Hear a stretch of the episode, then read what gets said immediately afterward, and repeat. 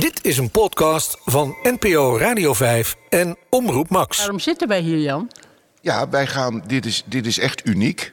Dat je dit nog mag meemaken. Dat wij dat op onze leeftijd nog mogen meemaken. Dat wij een podcast eh, aan het maken zijn. Ik wist niet eens dat, hoe je dat moest spellen. Maar goed, dat weet Ja, ik nu nou, wel. dat weet je nu wel, dat toch? weet ik nu wel, ja. Maar een podcast, eh, ja, dat, dat, dat hebben wij samen bedacht eigenlijk een beetje, toch? Hoe is dat eigenlijk Nee, gegaan? Jan, dat heb jij bedacht. Kom, kom, niet zo bescheiden. Oké. Ik was bij jou om jou te interviewen. Ja, En toen kregen wij het, althans we kregen het niet. Jij drukte mij met de neus op de feiten, want ik kwam jou over heel iets anders interviewen, dat ik een gereformeerd meisje was. En hoe deed je dat? Je pakte je telefoon en jij ging daar orgelmuziek van Fijke Asma aan mij laten horen. ja. Nou kun je mij niet gauwer aan het snikken krijgen dan met orgelmuziek. En daar ging je maar mee door. En, en toen opeens, toen kwamen wij dus dankzij deze ingreep van jou... kwamen wij over onze jeugd en onze afkomst te spreken.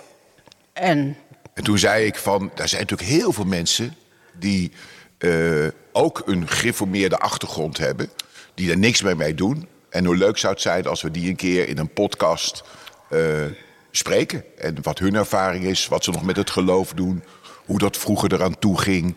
En we hebben allebei ons zo onze verhalen. hè, Want jouw vader was dominee. Ja, en die van mij was organist. organist, Ja, ja. dus, dus eh, en, en ja, op de een of andere manier is dat nooit meer weg te denken uit je leven. Wist, dat heb ik. Hè? Dus, dus is niet dat. nou ja, dat, dat- daar heb je wel gelijk in. Want bij jou is het zo dat jij zodra jij in een kerk bent... of in een ander officieel gebouw waar een orgel staat... probeer jij daar Ja. bij dat orgel te komen. Ja. Nou, ik heb dat niet met preekstoelen.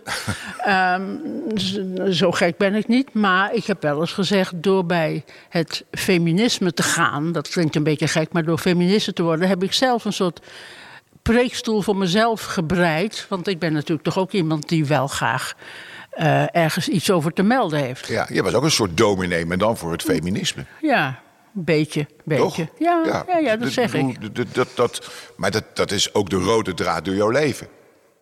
Het feminisme is een rode draad door mijn leven. Ja, Ja. dat is waar. Ja. Ja. Dat orgel bij mij niet.